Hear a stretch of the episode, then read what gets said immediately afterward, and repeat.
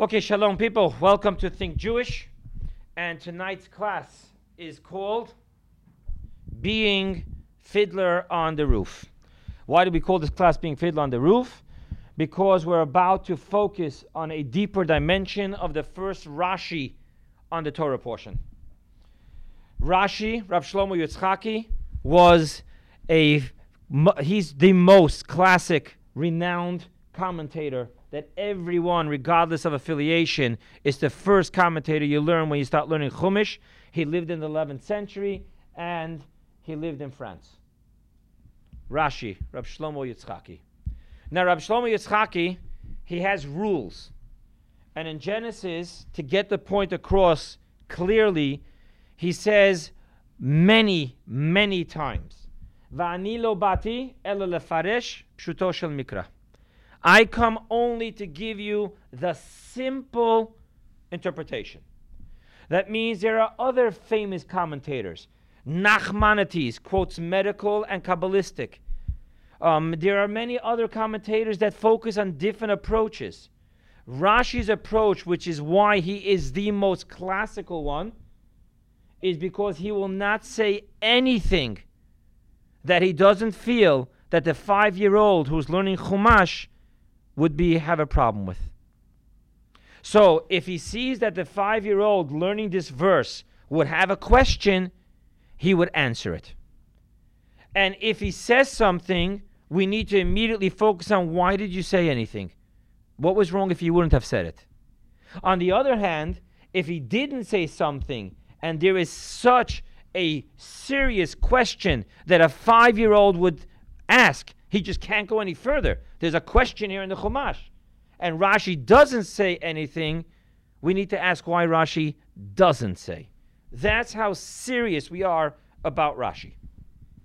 Not a word said that a five year old doesn't need to know, and not a word left out that a five year old does need to know. And the focus is on the five year old. So all the other commentators will ask questions from the Talmud and Halacha, and he doesn't go there. If the five year old didn't learn Kabbalah yet. He didn't learn Talmud yet. So we don't have to worry about that. We have to worry about how a five year old practically learns the Chumash. And thus, he says a commentary on the words Vayishlach Yaakov Malachim and Jacob sent Malachim. And what does he say? Malachim, he quotes the words of the verse and he says Mamash. What does the word mamash mean? Simply speaking, the word mamash means actual malachim. Why does Rashi have to tell this to us? Because in Tanakh, in the five books of Moses, the prophets, and the scriptures, the word malachim has one of one of two definitions. Malachim can mean an emissary, a human being emissary, and malach can also mean angels.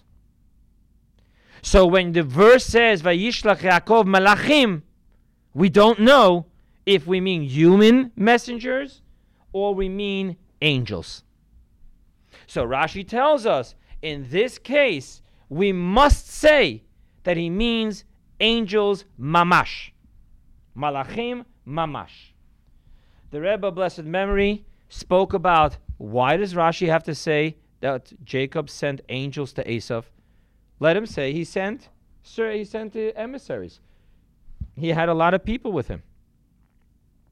So why do we have to say we mean spiritual angels? So the Rebbe says, explains in one different times the Rebbe explains different Rashis. In one Farbrengen where the Rebbe was talking about this Rashi, the Rebbe explained that the child knows from just simple common sense how much more so that it is halacha he knows that you're not allowed to send someone into danger. Anyone that would be an emissary of Yaakov would be in danger.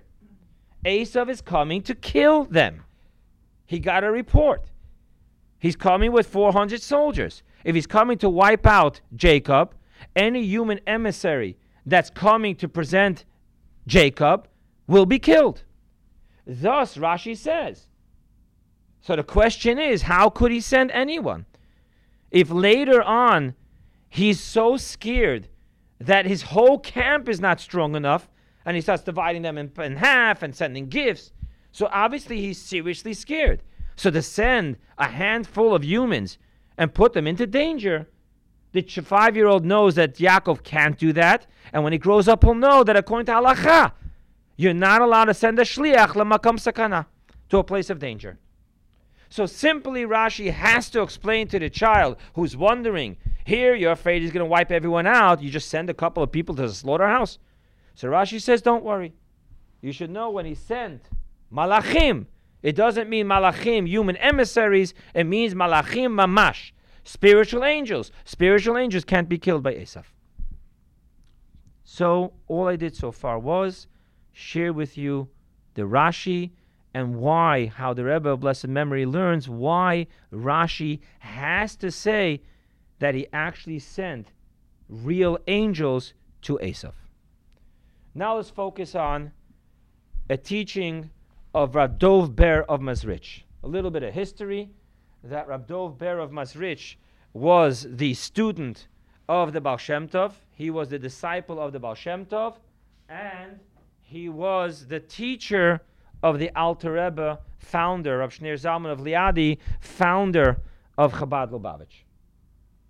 And he has a book which is called Magid Varav Yaakov, and in that book there's a very amazing interpretation upon this Rashi.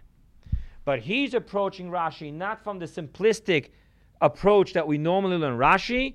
He's giving the depths of Kabbalah which lies in this Rashi.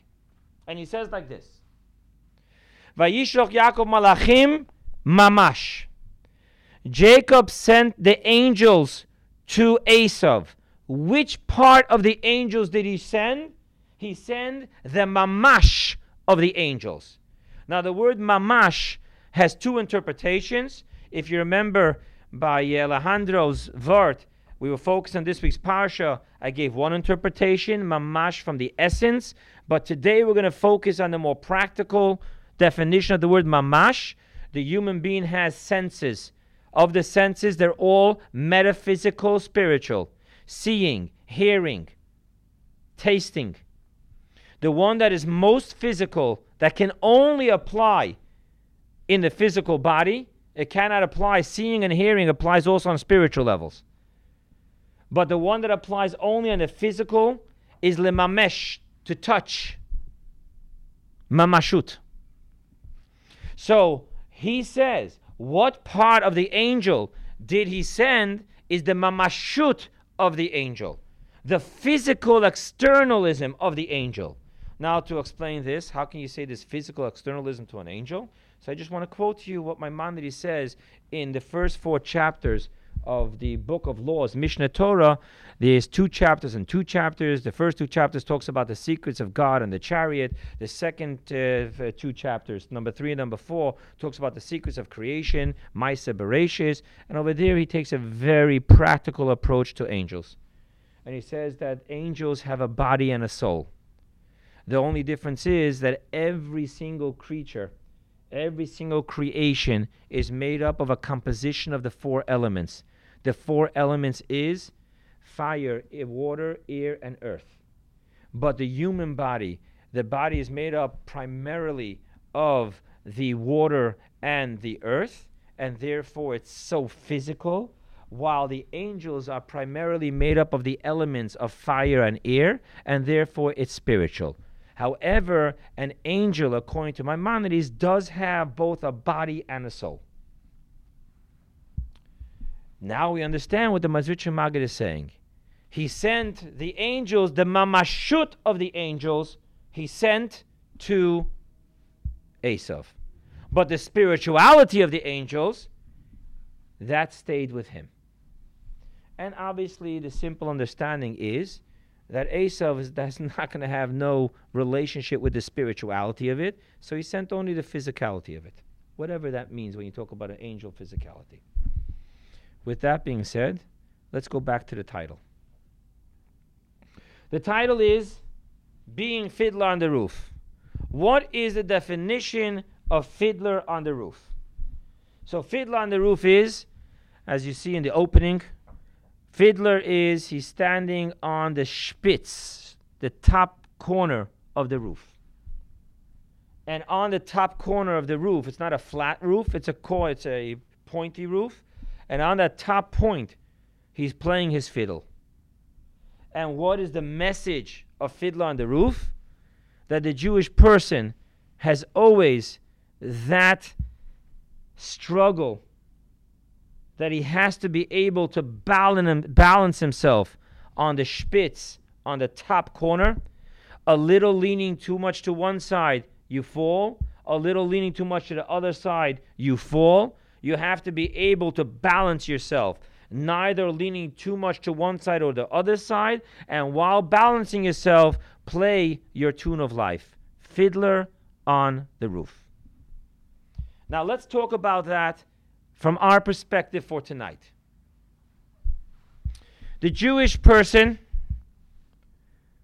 has to balance himself as fiddler on the roof.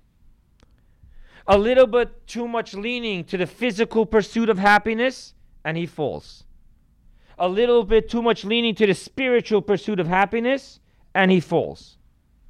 So, what the Jew has to do is manage to be able to balance himself right there on the spitz, to be able to somehow maintain a healthy balance of physical success, spiritual success, and through it all, play his tune. Because he was given a specific chord in the master orchestra of creation, which he or she, and only this he or she individual, can play. So, being fiddler on the roof, what we're talking about tonight, is really the struggle of being a Jew. Let's go further. Was God to tell us all, Jewish people, you are chosen? What were you chosen for? You were chosen to forego all physical pursuit of happiness and pleasure. I'm going to take you all to Tibet. You're each going to find a cave or a mountaintop or a treetop, and you're going to spend your life in total abstinence of anything beyond the absolute bare necessities to stay physically alive, and you will meditate on the spirituality of reality and be connected to me only in that way. We would be kvetching, but we would come to terms. Three generations into this journey, the grandchildren wouldn't even know that there's a different choice in life and that would be life. And it would be a comfortable, inner peace, fulfilling life. Was God to tell us, listen, leave alone the spirituality? For that, I got an entire factory of angels. What I need you guys to do is become the most physically successful people of the universe. I want you to show them that when you're connected to God, you're rich, you're famous, and you're powerful. It would be, by the way, bothersome because the human being needs a spiritual fulfillment, but we would come to terms with it. And as a fact, what mind boggles the entire human race when you look at the percentage of population that the Jewish people have, and then you look at the list of Nobel Prize winners, the ratio of Jewish people versus the other and ethnic groups and, ra- and races and religions and whatever it is, you will find that it is totally out of whack. The Jewish people's pursuit of physical happiness is immense. Because, we will talk about soon, that is our job.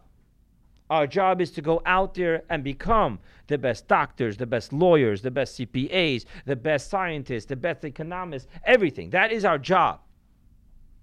But what I'm bringing to your attention today is was God to have told us to do either one only, life would not have been the perilous struggle of Fiddler on the Roof. Because if we were to have to focus our entire energy, talents, gifts to pursue happiness in only one arena, physical or spiritual, life would have been easy. Only spiritual? Fine. Only physical? Fine. But how exactly do you tell me that, as you know, the Jews are accused of owning Hollywood, owning Wall Street? I told you about the Nobel Prize winners. And all of that, we need to be equally successful in our spiritual pursuit of happiness. There is no other religion in the universe that has as many teachings, books, so well developed by the human mind. After God gave us the godly revelation of the Ten Commandments, then through Moses, the five books of Moses, and then later on in the totality of the whole written law, 24 books of Tanakh. What happened since those 24 books has been unprecedented in the Jewish pursuit of spiritual happiness. For us, studying Torah is not an act of wisdom pursuit, it's an act of being connected to God by thoroughly knowing God through His Torah as much as it's possible for the human mind to absorb the gift of divine knowledge. So we're looking at a very, very interesting people. We somehow are able to balance to unbelievable heights both our physical pursuit of happiness and our spiritual pursuit of happiness. The giants in the work of prayer, the giants in the work of Talmudic study, the giants in the work of Kabbalistic study, the giants in the work of medicine. I mean, we've talked about this, it's all over the internet. How much of technology is coming out of Israel? How many of the highest tech companies, medical, and technology and commu- uh, everything is making sure that they have a plant in Israel for things to be developed or they're bringing Israelis too. And this balance is really the struggle of the Jew. We either get swallowed up in the physical pursuit of happiness and that comes with so many challenges because the human ego starts acting up. Or we go ahead and we have the absolute pursuit in spiritual happiness, and then again, we start being swallowed up and absorbed in the self. We don't want to deal with the non religious Jews. We don't want to deal with the world. Give us our own little community and let us put over there signs and close up, and we don't want to interrelate. It's difficult. The Orthodox Jewish world is struggling very hard with having to have internet and knowing the dangers that our children face when they have unguided access to the internet. This is not hypothetical, this is facts. We know it. I was involved in studies of the Chabad schools to see what it, the impact on kids are. This struggle of Fiddler on the Roof is really the test of our generation. Throughout the history, we have been challenged to overcome those who spit us out, did not allow us in. Today, for us in America, the challenge changed its entire existence. Today, we have the challenge to not become part of the melting, smelting pot of America. So invited, so embraced. So today, unlike the other days, once upon a time, it was easier for the Jew to identify the slippery areas because our enemies reminded us where we are and who we are to them. But today, when everything is so embracing, fraternities are full of both Jews and non Jews, bonding, when we're being so embraced in our pursuit of our representation in the government.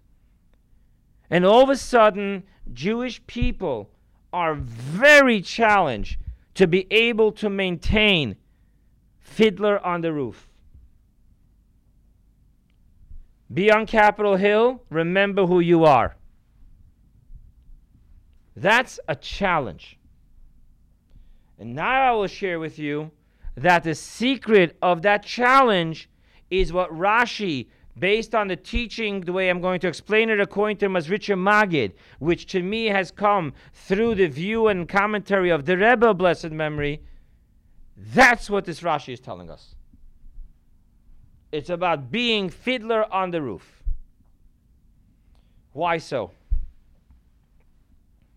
Because what the Rebbe is telling us that the Magid says is that if you want to know how to be able to maintain fiddler on the roof, you need to know that in certain pursuits, you don't send your inner makings of your heart, your mind, and your soul. We learn to be physically present, but spiritually, we live in a different goal. So, as the reason why I am going to pursue physical happiness is actually a means to an end, so I can actualize all that I need to in my spiritual pursuit. This concept, there are so many stories told by Chassidim. There was a shoemaker, Galoshin. It was like the galoshes, like the rubbers you put on the shoe when it's raining. He came to the Rebbe Rashab, I believe was the fifth Lubavitcher Rebbe. I'm not sure. I think it was. Maybe not. Maybe it's a different one. It was definitely one of the Lubavitcher Rebbe's. And he came complaining that he suffers from headaches.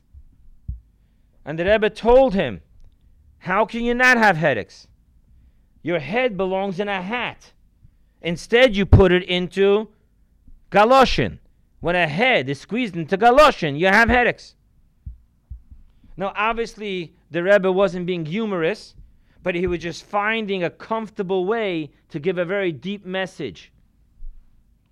Your head is in the wrong place. I'm going to share something which comes from a movie. And actually, when uh, I was sharing this thought with someone and I used this example, he told me who the actor was, but he didn't tell me what the name of the movie was. I believe there's actually a bridge in uh, next to the Verrazano Bridge that's named after because it's a true story. This movie, the one who acted it, he told me was a guy called Russell Crowe, C-R-O-W-E. But the story is of a boxer. It was right after the time of the Depression and uh, he was boxing, and then he he had to step out of it, and then he couldn't earn a living, so he was using his agent to get him back in. His agent didn't have nothing left; he was so poor, and the and the uh, you know the name of it? Something. Cinderella Man. Thank you, thank you. So the Cinderella Man in the story, the agent now has to go back to the big wigs in Miami in, in Miami Gardens in. Um, in uh, no, uh, no, the gardens the, where, where all the boxing took place. Madison Square Garden. Wow, I'm losing it. I had to go back to Madison Square Garden and to talk to the big wigs over there to give this guy a chance to do a fight. And they were offering him to fight against a guy who really killed someone else in the ring. When he's trying to get him back in, so he talks to the Groise Mache, and there's one line of that entire movie which is so powerful for tonight's class. And I'm not going to be able to repeat the whole line, and you'll see why soon. He said as follows He tells the guy, Oh, come on, have a heart. Big boo boo. The wealthy guy with the cigar, the Groise Mache of Madison Square Garden, turns around and tells him, My heart I leave at home with my wife and kids. To my office, I only bring my brains, and he mentioned another part of his anatomy. The message is so powerful for tonight's class because that's what the Rebbe was telling this person who was complaining about headaches. Not every part of you has to go everywhere. Sometimes you have to be somewhere only externally, but internally you already are occupied. you're preoccupied and you're pre committed.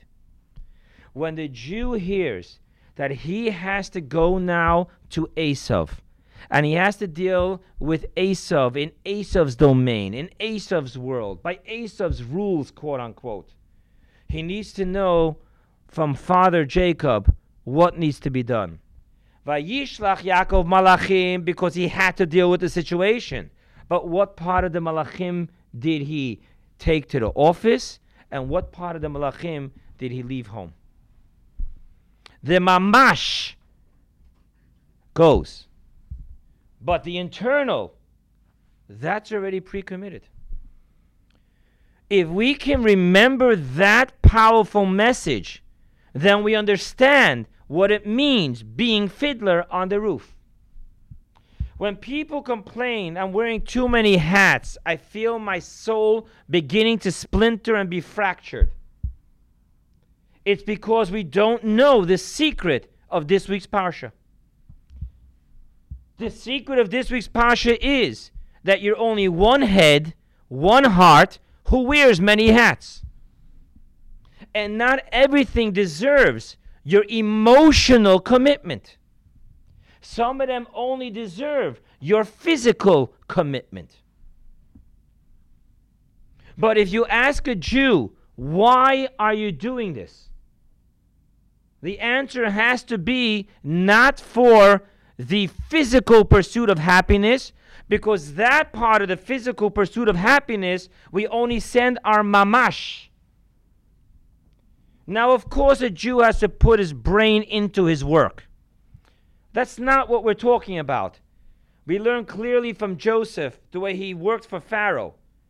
If you are hired because you have talents and you only give your boss part of your talents, that is a question of stealing. Because he hired you because he wants your whole talents. So, what I'm really talking, talking about here is that even as you give your whole talents, but where is your heart and soul? The difference between being your own entrepreneur and working for someone is that when you work for someone nine to five, and if in the middle of the night there's an issue, you're not the one worrying because the boss, that's his problem. And if he calls you in, you should be getting time and a half. That's the way it works in the world. There's a reason why people don't want to be entrepreneurs because they want to sleep at night. I want to get my paycheck without worrying. My heart and soul isn't there. My heart and soul is pre committed. It's pre committed to my family, it's pre committed to my people. It's committed to my community. It's committed to my God. It's committed to my Torah. It's committed to my real home, the land of Israel. Anything else, I'm going to do everything I have to do, but it's not what makes my heart race. When you understand that everything in the physical pursuit of happiness is where you send your mamash, your physicality. And it's important to be successful. And I want to share with you really remember these words. It is our spiritual obligation to be physically successful. Please understand that. It is our spiritual obligation to be physically successful. The person who thinks that his spiritual success has to be built upon his physical poverty is a chilul Hashem.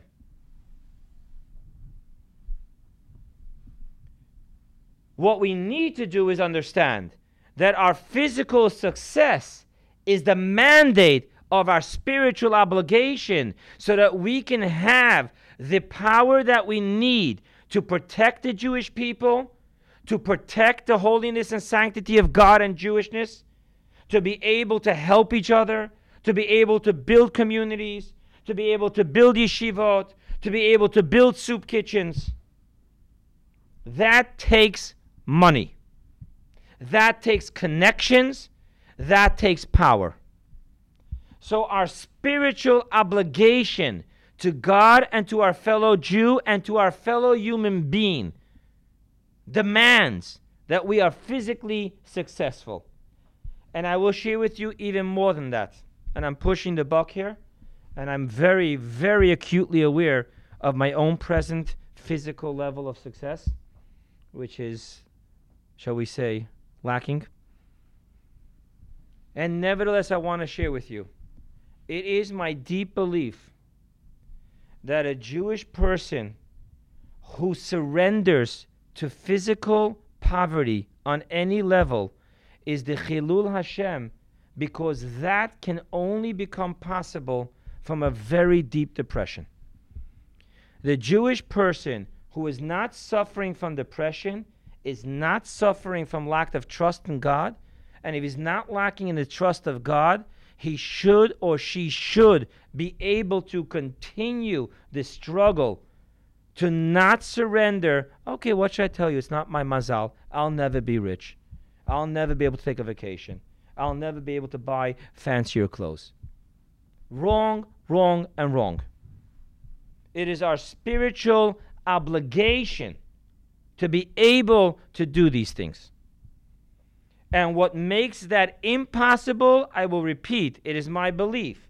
Nothing more than depression will make us surrender to a destiny which is not ours, which then leads to lack of trusting in Hashem. Depressed people have a problem with faith and trust, regardless of how much they tell you that they have faith in God. And then we're a walking representation of a very painful Judaism and it's wrong to do such.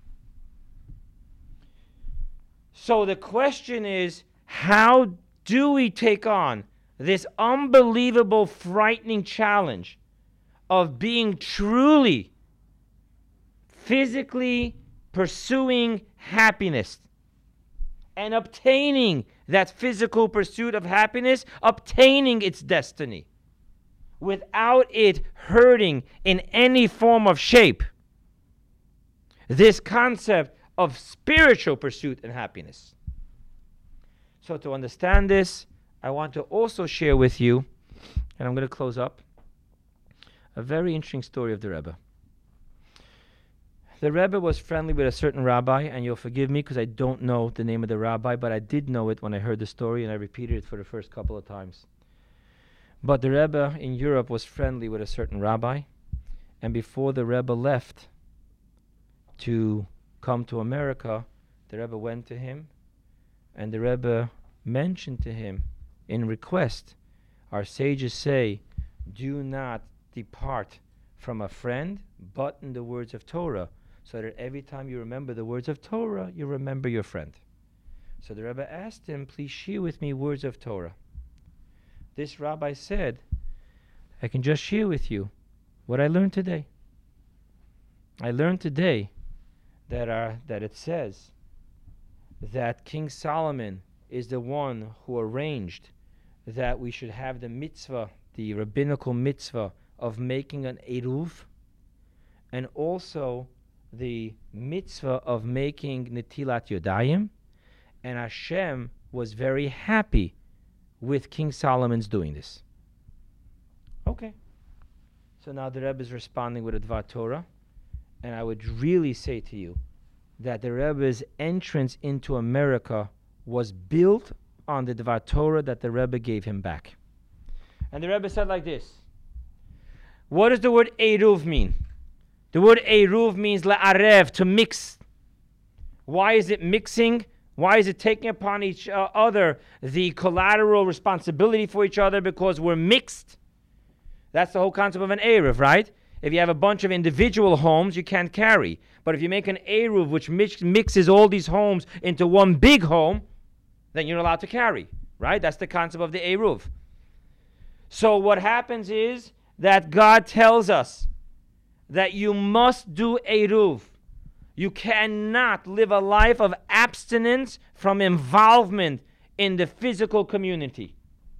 You cannot become the person who lives only secluded in his own seclusion.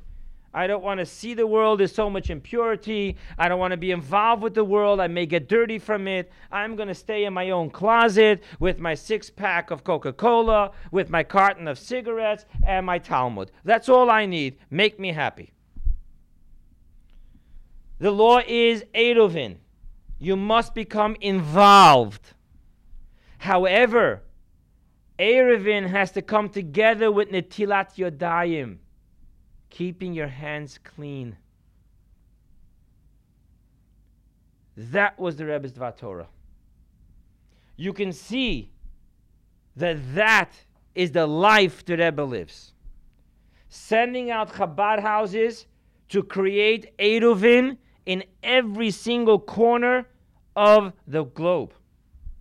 Yet, together with that, Fiddler on the Roof, remember your hands your hands have to build buildings. Your head and heart has to build communities and homes. However, even your hands, keep them clean. Netilat yodayim. So please understand that what I'm sharing with you today, being fiddler on the roof, is the mandate of every Jew. Because we have to accept that there's two sides of the roof the physical pursuit of happiness and the spiritual pursuit of happiness. I've already shared with you my belief. It's our spiritual obligation to be physically successful. So we have no choice. We must be spiritually happy and we must be physically happy. And you've got to play your specific, unique tune of life. You've got to be a leader, not just a follower, because there's a piece of the song that you and only you have within your soul. And then please understand that the way to successfully do that is a secret of this week's parsha. Vayishlach Yaakov malachim mamash. Says the Mezritch Magid, he only sent the mamash of the of the uh, angel. To quote that guy, the head, the heart, he lives in his house. It's for his family. It's the other two parts of his anatomy which he needs to attack the world with to be able to just etch out his piece of success. When you have this secret of Eruvin together with Natilat Yadayim, don't stay separated. Get involved. Get involved physically. You are the next Nobel Prize winner. That's what you have to take upon yourself. But together with that, you are the next unbelievable Jewish leader in your Jewish community, building your Jewish home, building a difference in your Jewish community. Vayishlach Yaakov Malachim Mamash. Remember, send your body into it completely, keep it clean, and then send your heart and soul completely into the spirituality. Thank you.